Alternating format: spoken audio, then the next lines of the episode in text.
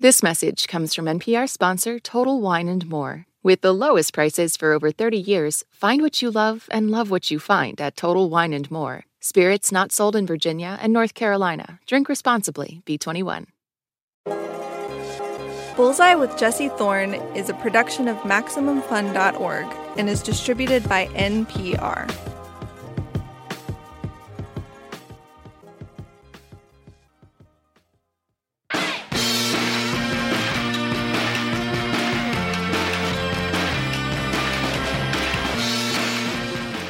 It's Bullseye. I'm Jesse Thorn. The playoffs just started in baseball. As I'm recording this, eight teams are vying for the World Series title. By the time you hear it, it'll probably be down to six or maybe even four. And this year has been a weird season for Joe Maddon. Joe Maddon has worked in baseball his entire life. First as a ball player, a pro, though not an especially good one. And then, starting in his early 20s, he worked in pretty much every other baseball job you can have, starting with junior scout and ending with major league manager. He has three Manager of the Year awards two with the Tampa Bay Rays and one with the Chicago Cubs. He led the Cubs to their first World Series title in more than a hundred years.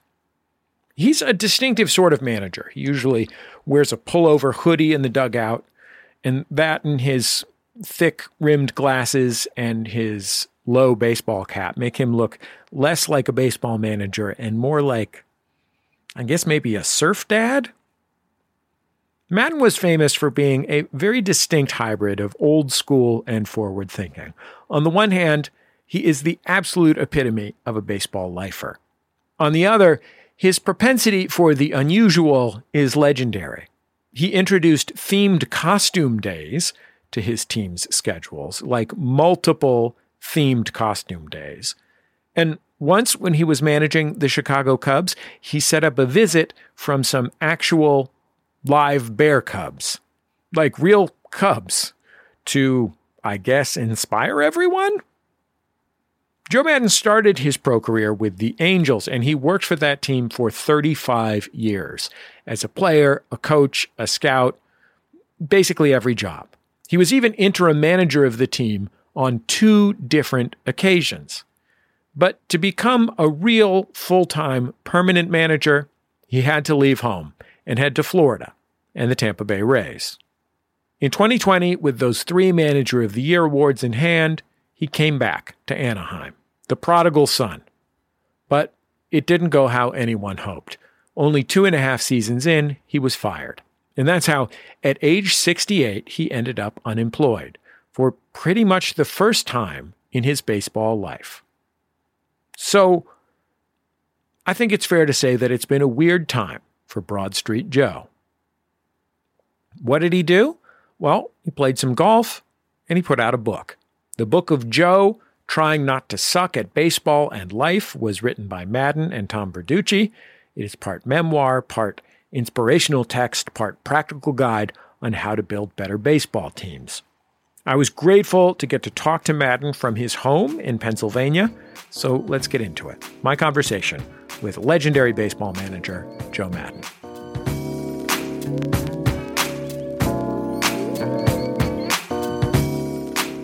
Joe Maddon, welcome to Bullseye. I'm so happy to have you on the show. Thanks. Uh, really, thank you for asking. I'm talking to you from uh, Sugarloaf, Pennsylvania, and uh, back here playing a lot of golf, enjoying my summer. I have to tell you, your Zoom background is one of the most idyllic of anyone that we've ever recorded with. Well, you're looking at the Conyngham Valley over my shoulder. It's really beautiful. I'm right on the mid. I'm in the middle of a golf course. I'm actually that is the eighth uh, the eighth green, the the ninth tee box, the first fairway, third third fairway, and number two green. So I'm literally in the middle of a golf course.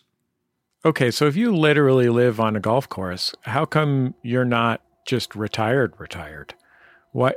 yeah, I, I don't um, I don't know. I, I I want to just say semi because there's still a possibility. I'm if somebody were to approach me uh, and I felt really aligned to them philosophically or the group, I definitely would listen. There's no question. Um, I need it this year. Like right now, it's about a year that I'm officially off. About a year since the time I was let go by the Angels, and uh, one of my agents had told me you you got to wait at least a year to determine uh, exactly what you want to do next. So it's a year, and uh, you know I'm, I'm, getting a little itchy. I'm not I'm not real scratchy, but I'm a little itchy. And um, again, if the right opportunity came around with the right group of people, I definitely would entertain it. When was the last time you spent this long not traveling constantly for work? Um, 19, uh, say 1979, 1980. 1980, in that, that, uh, that window, I had been let go as a player out of the Cal League, came back here, was working in a home for juvenile delinquents in West Hazleton. So I stayed there. Then eventually I drove out to Boulder, Colorado, where I got uh, signed up again to go back to the Angels. But it goes back to 79, 80, where I actually had nothing to do, enjoyed a summer, had a beer at night, not worried about what's going to happen the next day. Uh, and honestly, it's been kind of fun. I imagine that for a while, not working is like, you know, a, a quiet period of the off season mm-hmm. stretched mm-hmm. out, you know? Like for a while you you being in your house is the same as being in your house during the off season of a regular year only you know you have a little less homework to do. At this point you're you're getting to the point where i wonder if your body is just like wondering why it's not doing that thing that it did for 40 years. That's very astute actually and you're right. Uh, so you you I, I, my body is wondering that uh, however i am active man. I mean i'm not doing all of that. I'm not planning on plotting on a daily basis but literally playing golf almost every day. I have a once a week podcast. I'm on MLB Network now once a week. We're still promoting the Book of Joe. The podcast is the Book of Joe, and me and Tom Verducci. That kind of keeps my mind active. I'm watching games again at night, so I'm, I want to see who's playing and what the game looks like right now and where it's going. And uh, in the event that I do get reconnected somehow, I want to be able to um, hit the ground running. So, yeah, I'm not. I'm not nearly like when you're a major league manager, when you're involved with the ball club on a nightly basis, daily basis. That's a whole different world. There's you get caught in that hamster wheel, man, and it starts in February and it spits you out, you know, October, November.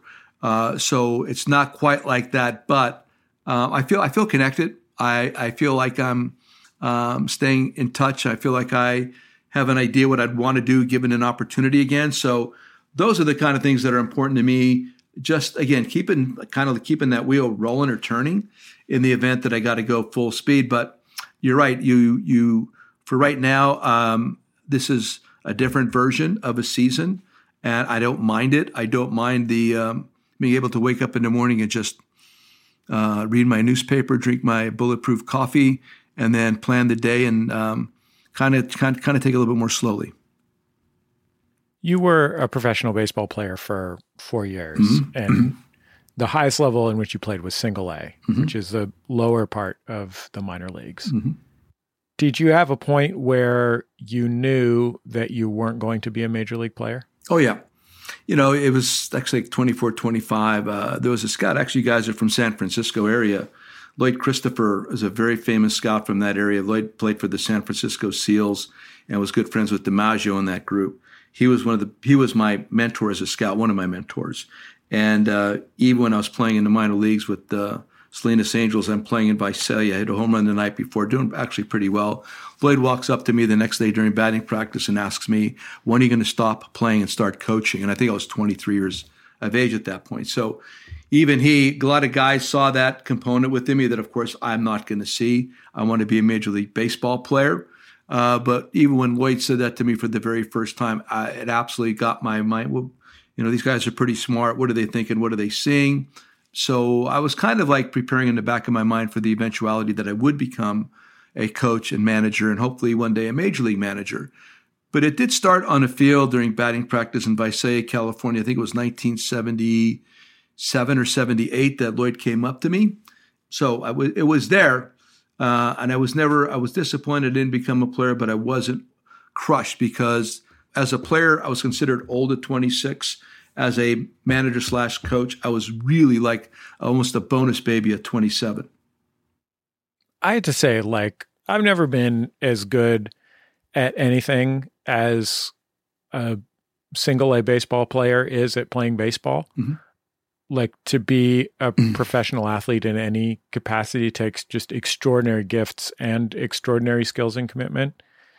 And the thing that as as a guy who's uh, not good at that kind of thing that, that blows my mind about that career is the idea of being that good at it Mm-hmm. being 23 or 24 or 25 and having to give it up part of it is your body makes you.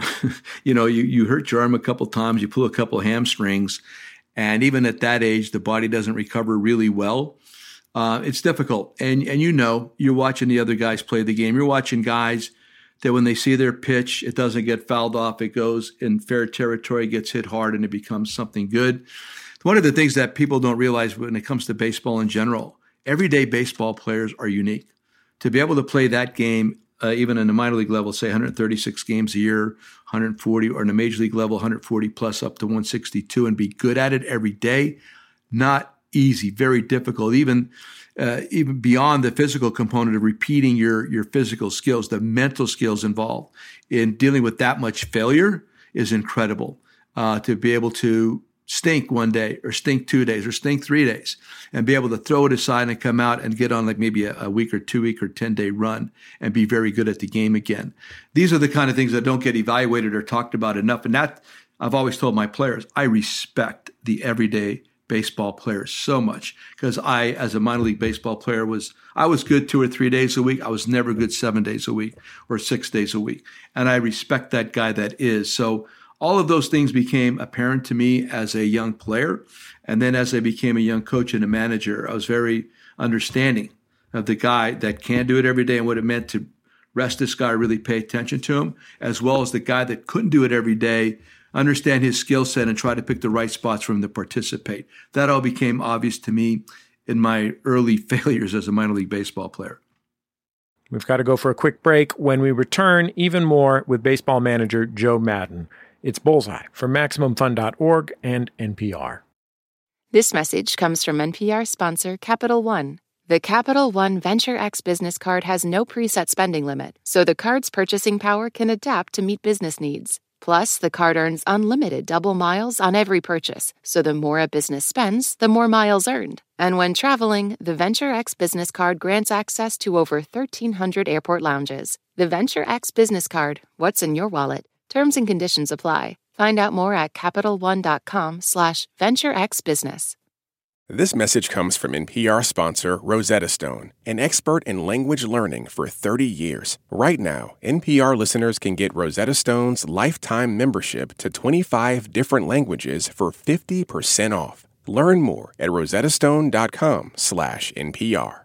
This message comes from NPR sponsor JLL and their podcast, Trends and Insights The Future of Commercial Real Estate. It's gone through some upgrades recently, and it's churning out valuable insights on the industry to help you stay informed. Each week, you'll tap into a global network of commercial real estate professionals and hear about market trends, strategies, and best practices. So broaden your perspective Subscribe to Trends and Insights: The Future of Commercial Real Estate at jll.com/podcast. Support for this podcast and the following message come from UCSF Health. Many of the brain's mysteries are still waiting to be uncovered. Whether they're programming T cells to attack brain tumors or studying the role sleep plays in the prevention of and recovery from strokes, the neurological specialists at UC San Francisco are constantly thinking of new and better ways to treat the human brain. More at ucsfhealth.org slash great minds. At Planet Money, we take you to the furthest reaches of the global economy. From the currency black markets of Buenos Aires to the Caribbean island where no one owns property to the giant underground caves where the U.S. government stored a national cheese supply. Cheese Cave! Listen to the Planet Money podcast from NPR.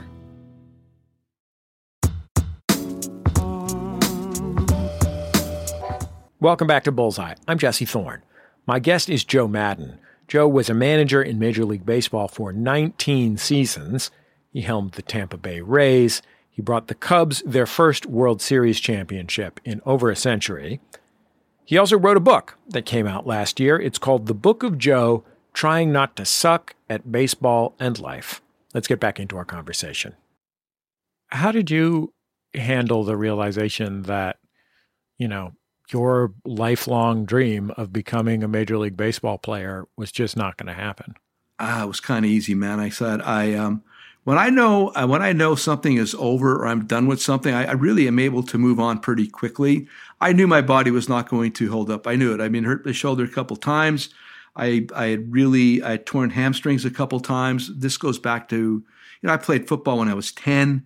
I was a quarterback when I was ten. You're playing midget football. You're hitting since the time you're ten, and you're playing little league baseball or junior little league since you're six or seven and you're playing almost every day during the summer. I played all the sports. So at some point, you know, your body at, at even at a younger age, my body would, was not able to uh, sustain or maintain all of that beaten up. And uh, so I knew that. I knew that. So it became relatively easy for me to know that I really can't do this anymore physically. But I did know that I could do the other thing for a long, long time, which would be coach and manage and scout, which I did. So I started taking my care of care of myself body wise, so I can throw. I threw batting practice almost every day for X number of years. Hit fungos, and then I did all the grunt work. I used to catch uh, pitchers in, during uh, spring training for the Major League Club in the '80s, whether it was Tommy John, Geoff Zahn, all these dudes that hung out, Bruce Kison, Kenny Forsch. I would be the dude that would catch all these guys, throw the BP, wrap up the uh, cords, bring out the pitching machines, help with the tarp if it was raining those are the kind of things I knew I had to do in order to eventually arrive at the point where I become a big league coach. You started as a scout, as you mm-hmm. alluded to. Scouting, you have a community of peers, you know, there's other guys sitting in the scout section or whatever, uh, or equivalent. You have colleagues who you see at various times during the year. It also seems like a really lonely job. It should be. I mean, if you're doing it right, there's a loneliness about it. There's no question. I mean, the best scouts I've ever met are kind of they were kind of lone wolves, and I already talked to you about Lloyd Christopher. Gene Thompson was another one. Gino, he was an, an older gentleman, played for the Cubs back in the 30s and the 40s. Gino taught me a ton. Uh, Bob Fontaine Sr. Uh, you know, th- this this whole group of men. Uh, there was a couple. There would be a gaggle that they had to sit together in order to scout because they didn't really know what they were doing. But the guys that were lone wolves, even Ray Boone, Aaron Boone's grandpop, I knew Ray. Ray would sit over here behind the dugout on the first base side, and I talked to Mr. Boone, and you know he said, you know, I sit here. I sit here because this is where I see the game best from. This is where I learned to see the game from right here. And that made such an impression on me. If you'd ever saw me manage, I always stood the farthest point closest to home plate, either on the third or first base side. And I would stand there because that's where my eyes saw the game best from. What's something you would have recognized in a player as a 29 year old who'd been a scout for a little bit that you would not have recognized as a 23 year old who was uh, catching an A ball? Yeah, just purely uh, tools. I mean, tools in general. I mean, we as when you're 23, 22, you're just locked into yourself, man. You don't even know. Uh, you don't really know what you do well. You don't know what you do poorly because you think you do everything well. So when it came down to arm strength, watching a ball carry, watch rotation on a ball, uh, as an example, watching an infielder with his feet and how his feet worked, and the fact that he stepped in front with his right foot as opposed to stepping behind when he went to throw the ball, and what that did to his shoulders, as an example. Uh, from a hitter's perspective, you know the the way the bat head came through the zone with the more with a uh, popping of the bat with your hands as opposed to something long and slow with your arms. I could never recognize that as a um, as a player because I didn't know because I was just so focused on me pitching. And then eventually, I believe I can see things that a lot of guys don't see from the side, and a lot of it's based on the training that I had from 1981 through 1993, 94. Was your goal to become a major league manager? Yep it was, uh, but I also knew how to become a major league coach first. My, I was always wondering how many years as a major league coach equals one at bat as a player in the major leagues because at that time it's not that way now, but back in the day, if you did not play in the big leagues, it was very difficult to get a job as a major league coach and then a manager. Few examples. I mean, Buck did it eventually. Uh, Showalter, he started in the in the early '90s. Uh, Jimmy Jimmy Leyland, one of my favorites. I love Jimmy Leyland, by the way. Love Jimmy. Jimmy's the best. But for the most part, back then, if you did not play in the big leagues, you're not going to get a chance to coach and manage in the big leagues. And I knew that. So I figured this was my thought. I thought maybe if I got 10 years in as a coach, that might equal one at bat in the big leagues to somebody, and that that would open their eyes and permit me the opportunity to become a major league manager. Which, when I got with the Rays, I had interviewed several times. I came close with the Red Sox, close with the Diamondbacks, and even with the Mariners. But I eventually got it with the Rays or the Devil Rays, Andrew Friedman. And Andrew had a very short resume also getting to that particular point. I had I was I had my 10 years in as a coach, but that was the perfect storm for me. Meeting up with Andrew and Matt Silverman in a hotel, uh, whatever in in Houston, that was perfect for me. And uh, everything that I'd done before that resonated with them, and that's why I got my opportunity. Before that, you were a you were a company man. Yeah.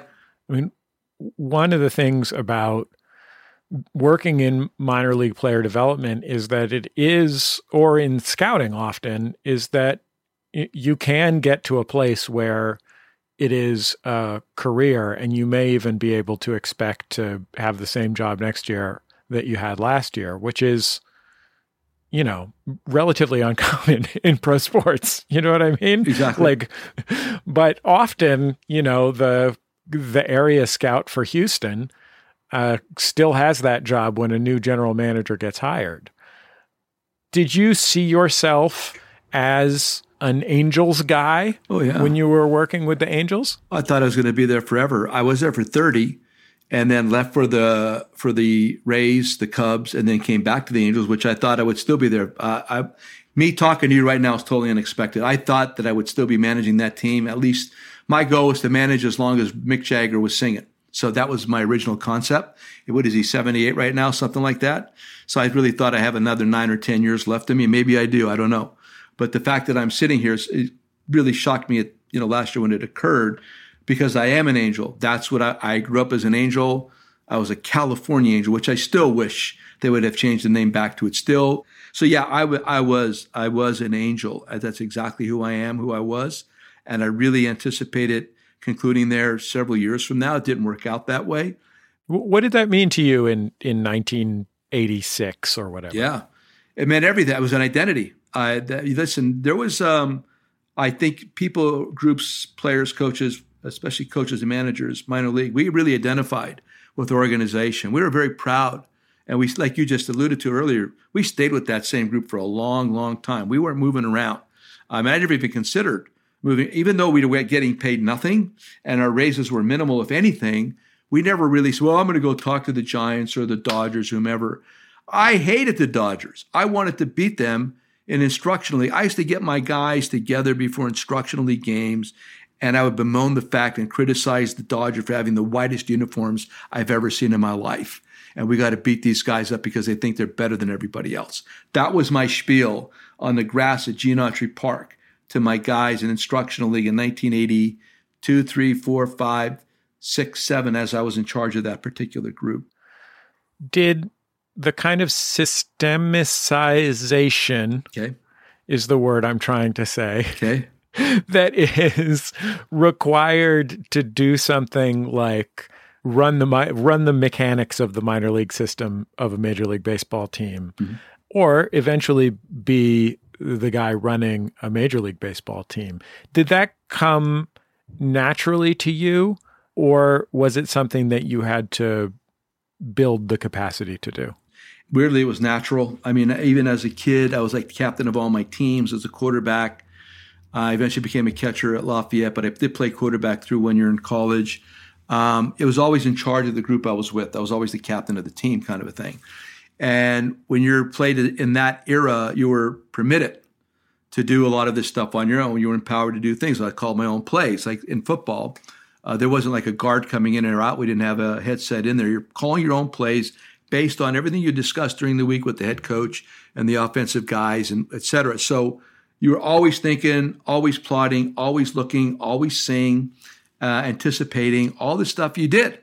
And so when you get to the point where eventually I became a scout minor league coach, manager, coordinator, You put it all comes it all comes to bear. It all comes to the forefront. It's the Malcolm Gladwell think man. It's about um, blink. It's about intuitive thinking. It's about the moment and all the years of experience, all the different things you've done to this particular moment come to the rushing to the forefront when you have to make a decision without even asking your any part of you to to make this decision. You're making a decision based on experience, based on wisdom, based on tremendous mentors. These are the kind of things that don't get talked about. And I don't think you even think that a lot of people uh, consider them important anymore. I think more today, uh, people are looking to control resources as opposed to empower young people or resources in order to become better at what they do. They're, they're concerned about people making a mistake or doing something inappropriate or wrong in regards to decision making and how that's going to reflect on them. So we'd rather we'd rather use um, math and data in an attempt to stay ahead of a possible mistake as opposed to permit people to go out there and possibly make a mistake. But this is what you got. Think of all this stuff. This is the information I want you to consider. This is your decision. Go out there and make it. Empowered. I'm going to be here to back you up. And if it doesn't go right, I'm going to be there to pick you up, and we're going to we're going to make it right those that's the process to me that's important and i'd like to see more of it in baseball and uh, in, in general in, in, today's process in regards to how we teach young people to be, become leaders baseball managers in particular are famously risk averse and i don't mean risk averse in terms of you know never taking a risk in game strategy but rather being hesitant to depart from orthodoxy mm-hmm. because for for very natural reasons, which is their job is almost always on the line. Baseball managers are very easy to fire and get fired a lot. And things always go wrong. You know, no baseball manager's team is good every year.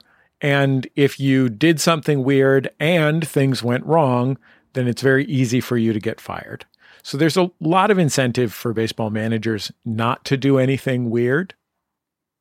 It seems like when you got your first full time job as a major league manager, the fact that you had a boss who was nearly as f- fresh fresh to the field as you were mm-hmm. meant that you kind of had permission to do weird stuff. like, did you have a conversation with Andrew Friedman where you, where the two of you were like, are we allowed to do some weird stuff? Yeah, probably, right? No, you're 100% right. I mean, that was the perfect, um, like kind of like a petri dish, right, for this whole thing. And Andrew was on board with everything. I ran everything by him. We used to go out. When I got the job, uh, I'm in Tampa. I'm a single guy. He's single in Tampa. We'd go out every night during spring training because uh, we had spring training right in Tampa and, and actual worked out in St. Petersburg. So we were together a lot.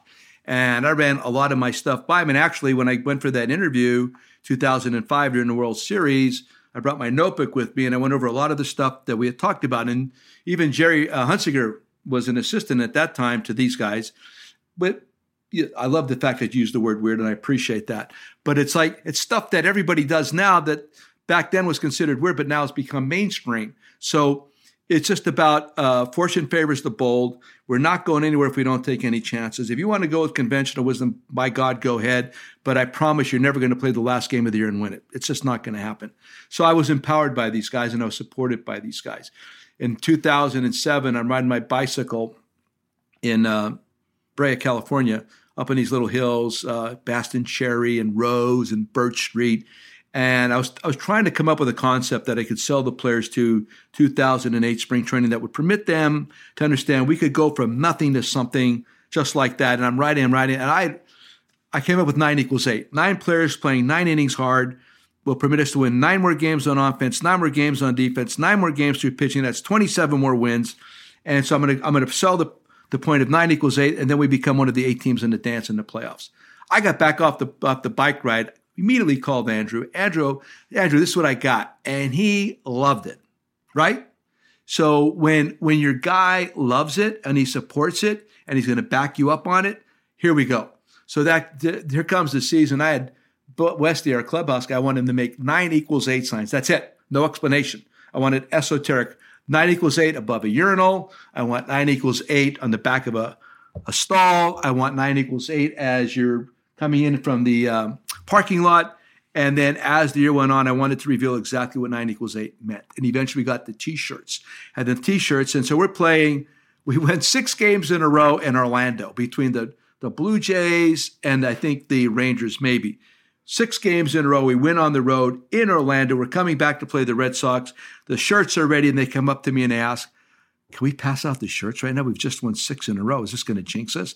I said, Pass the shirts out. So that's where everything started, nine equals eight. And then it just took off from there, but at full support of Andrew.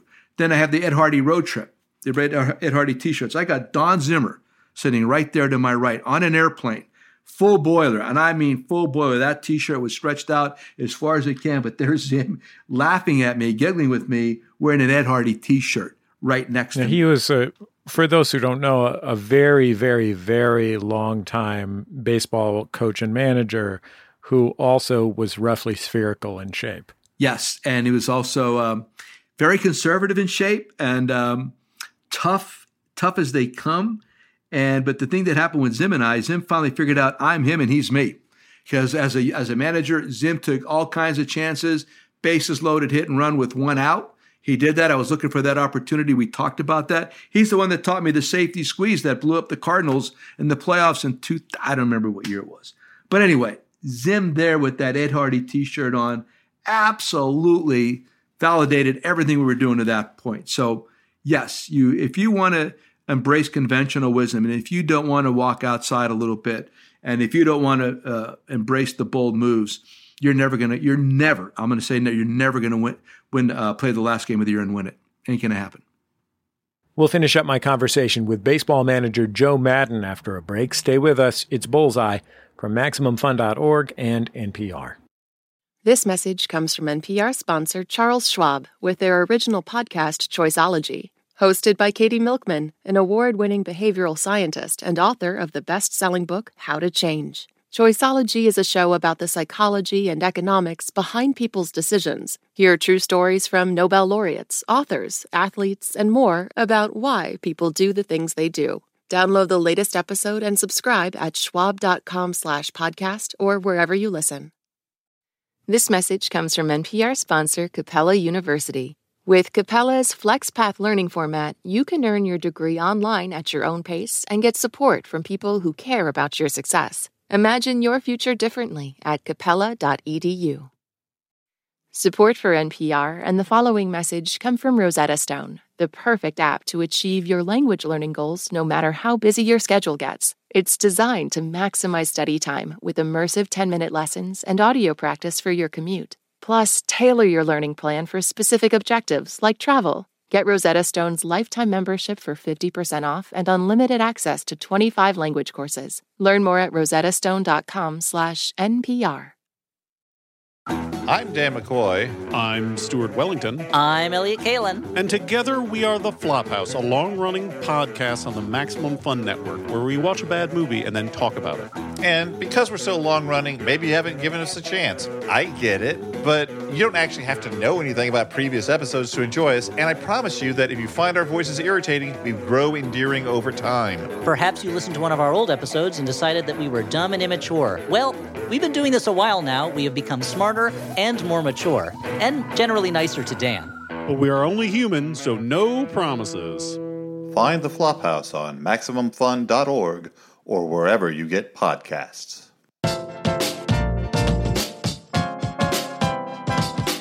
It's Bullseye. I'm Jesse Thorn. I'm talking with Joe Maddon. He's the former manager of the Angels, Rays, and Chicago Cubs.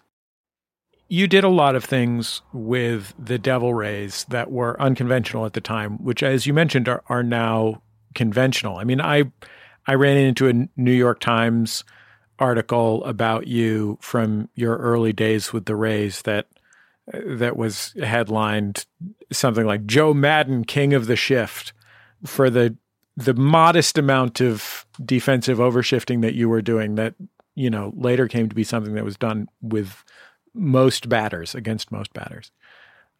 There were also moves that you write about in the book that if you took them by their direct and literal contributions to winning would not necessarily make sense. You mentioned hit and runs, which is where the runner on base runs with the pitch and it's the hitter's job to try and hit that pitch and it's done to to keep from a, a double play from happening or uh, but runs the risk of the batter missing the pitch or hitting the pitch right to someone and the runner getting caught stealing or getting doubled up that way.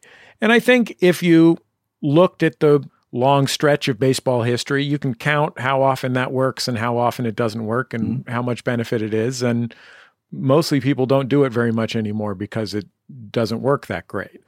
But you can also make the argument that it works in other ways. Correct. right? That's right. That's right. that like people on the field being excited about what they're doing and extra engaged and you know, a lot of squeeze bunts, for example. Like there are definitely times when squeeze bunts make sense, mm-hmm. but you liked squeeze bunts in part just because it injected a kind of verve into what was happening, for lack of a better way of putting it. Yeah, the, you're right. That's a great explanation. The safety, it's it's more the safety squeeze. The safety squeeze is runners on first and third with uh, one or zero outs and you got a situation where uh, we're trying to bunt the ball on the first base side because if you do, the first baseman comes with the ball, the second baseman's covering second base, the runner at third scores easily, the batter runner bunts the ball, he's safe at first. Now you have first and second, nobody's out, and a run scored. And on top of that, it's particular hitters within your lineup. It's not just everybody.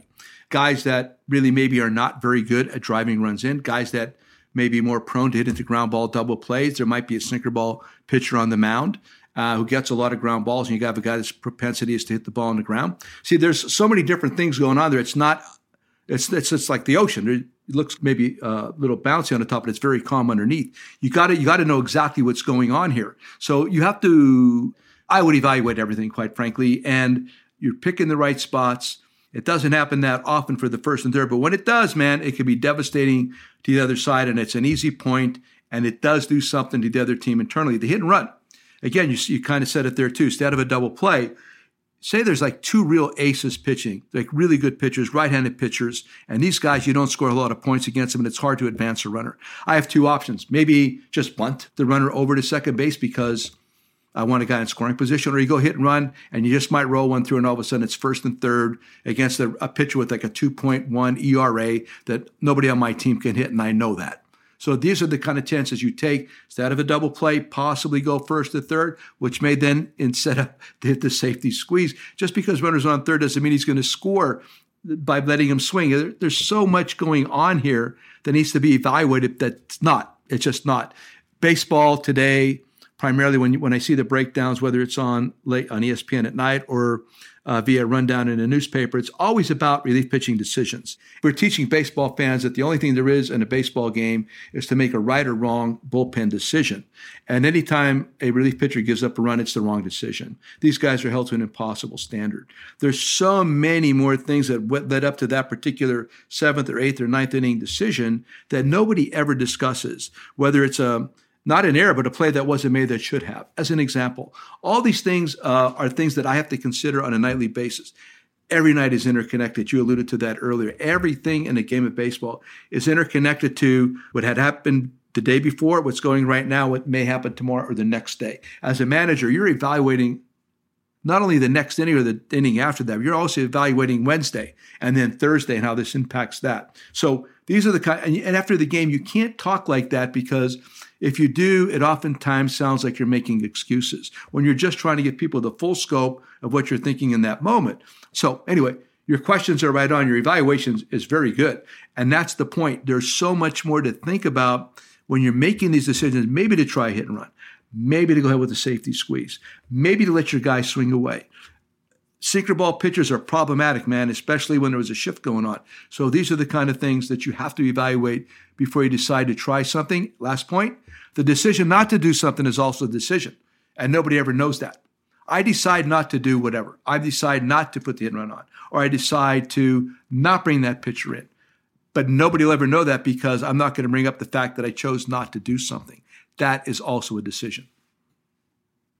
When you became a major league manager 17 years ago, it was a big deal that you had never played Major League Baseball. That was still very unusual. It was a big deal that you did things like sent the pitcher to left field for a batter so that he could come back in to face the next batter. It was a big deal that you used big defensive shifts. Now, you know, you have a book that came out, and half the press of the book is uh, Joe Maddon hates analytics. Joe Maddon mm. is is hidebound and old fashioned. Um, are you like were you surprised that things changed that quickly from Don Zimmer to guys with advanced degrees? Yeah, it's uh, it's all the narrative. Whoever wants to create the narrative, whoever has the biggest stick at the moment is going to create it. I am so into analytics and always have been. I was at the forefront of that. I was actually doing it before it became analytics. I had my own cocktail that I'd put together prior to each series for my managers, and I'd post them on the wall. I'd have all kinds of stuff taped on the wall, my own version of analytics and, and how to approach it that night. The, the part that's uh, not reported upon closely enough, I'm not opposed to analytics at all. And also, I think with analytics, people don't speak about it enough. Its primary purpose should be acquisitional. That's where analytics really shine. But nobody ever talks about that.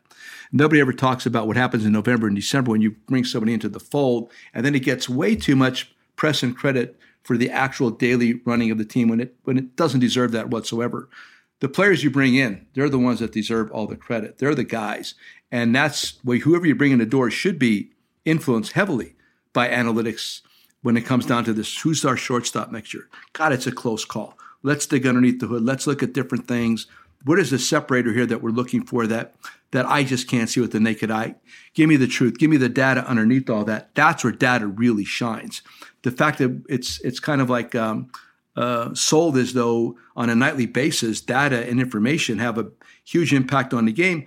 It's no different than it had been 30 years ago. It's called scouting. It was advanced scouting. It's a little bit more sophisticated now, uh, but it's the same thing. Players win games. Players with uh, free and clear minds win games. Players without too much going on in their brains during a game, they're the guys that win games. So you can't overload it right now. What you're talking about now is experience versus control. Experience is not necessarily sought anymore. Control is. Um, what's going on right now when you hire big analytical departments, everybody is trying to get a bigger analytical department. That's the goal right now. It's not to gain more experience on the bench, more experience in your minor league system, or more experience as a coach or manager. You want control based on math and data and information. So you don't want to control. You want you want players to play baseball, and I think that's starting to trend back to that.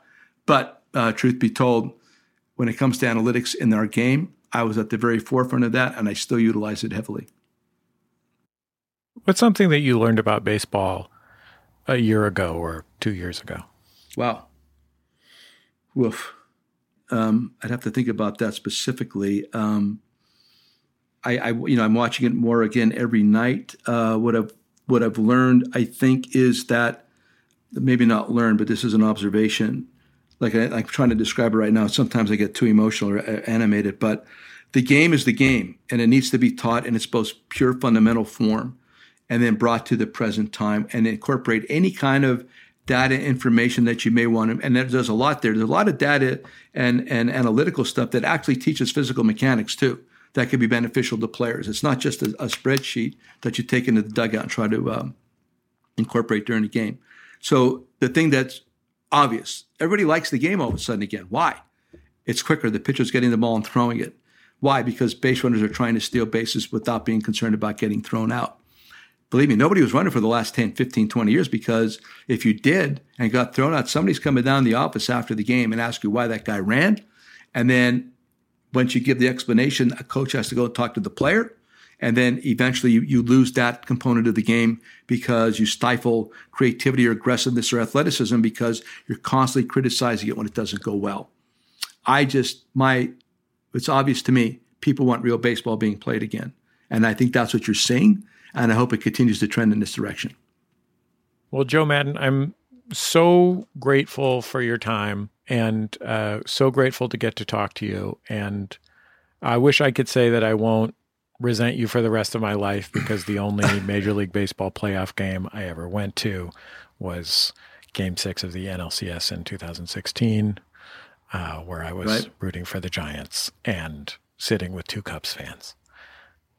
But I That was a good game. no, it was a awful, one of the worst baseball games ever. It's a truly horrible game that will go down in history as a horrible nightmare that no right thinking person will ever be able to forget. It was pretty special. Joe, thank you very much for taking the time to talk to me. It was really nice to get to talk to you. and thank you for your prep. I mean, you're very thoughtful in your questions. You're you're very insightful, and I appreciate all that. I do. Joe Maddon. His book is called The Book of Joe Trying Not to Suck at Baseball and Life. That's the end of another episode of Bullseye. Bullseye is created from the homes of me and the staff of Maximum Fun in and around greater Los Angeles, California. Here at my house, we're putting some awnings on the windows. Little passive energy savings. Our show is produced by Speaking Into Microphones. Our senior producer is Kevin Ferguson. Our producers are Jesus Ambrosio and Richard Robey. Our production fellow at Maximum Fun is Brianna Paz. We get booking help from Mara Davis. Our interstitial music is by DJ W, also known as Dan Wally. Our theme song is Huddle Formation by the band The Go Team. Our thanks to The Go Team, our thanks to their label, Memphis Industries Records. Bullseye is on Instagram at Bullseye with Jesse Thorn. I hope you will follow us there, uh, see behind the scenes pics and see how we do and why we do what we do and hear clips from episodes. And we're having a lot of fun there on Instagram. And I think that's about it. Just remember all great radio hosts have a signature sign off. Bullseye with Jesse Thorn is a production of MaximumFun.org and is distributed by NPR. Support for NPR and the following message come from IXL Learning. IXL Learning uses advanced algorithms to give the right help to each kid no matter the age or personality. Get an exclusive 20% off IXL membership when you sign up today at IXL.com/NPR.